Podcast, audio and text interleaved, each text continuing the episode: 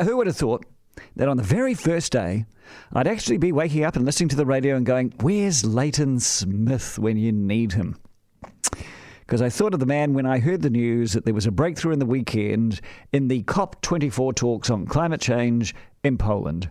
And you just know that come 8.30 in the morning, Leighton Smith would have railed at the so-called breakthrough and continued his rearguard action to remove man-made climate change from the world's consciousness, and it would have been very entertaining indeed. But not to be. So you're left with me. And I'm going to come at this from another way.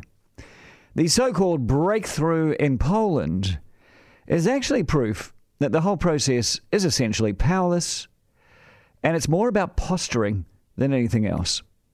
The language around the meeting was all about providing a rule book for the control of emissions with the hope that controlling emissions might reduce the temperature on Earth over the next few decades.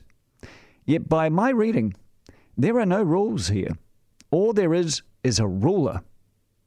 Rules are not rules unless they have consequences.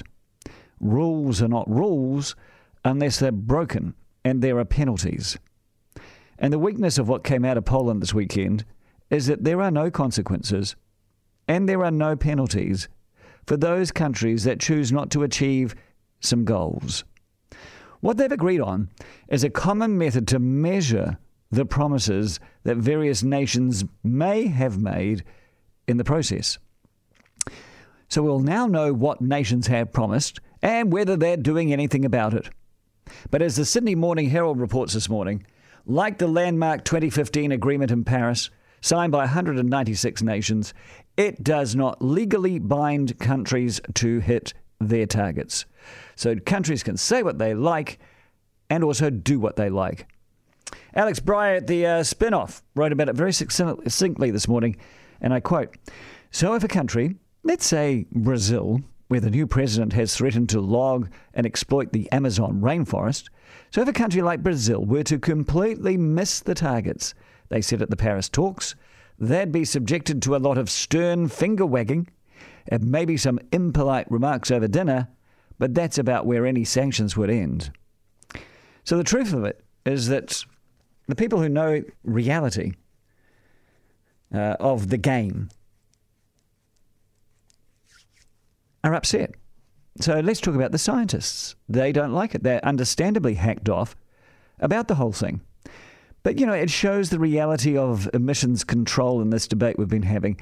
There is little political will anywhere in the world to change a thing, including here.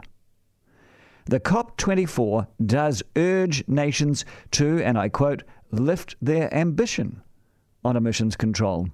And James Shaw brought that language back with him yesterday, telling all the media that New Zealand should be a high ambition country.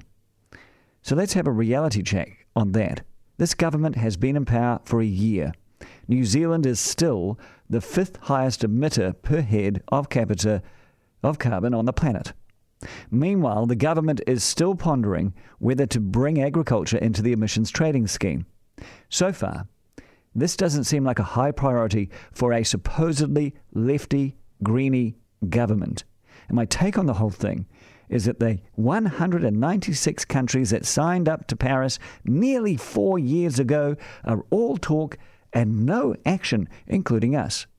So, if you are anti man made climate change, you could take comfort in the fact that so far you may not be winning the battles, but you are winning the war.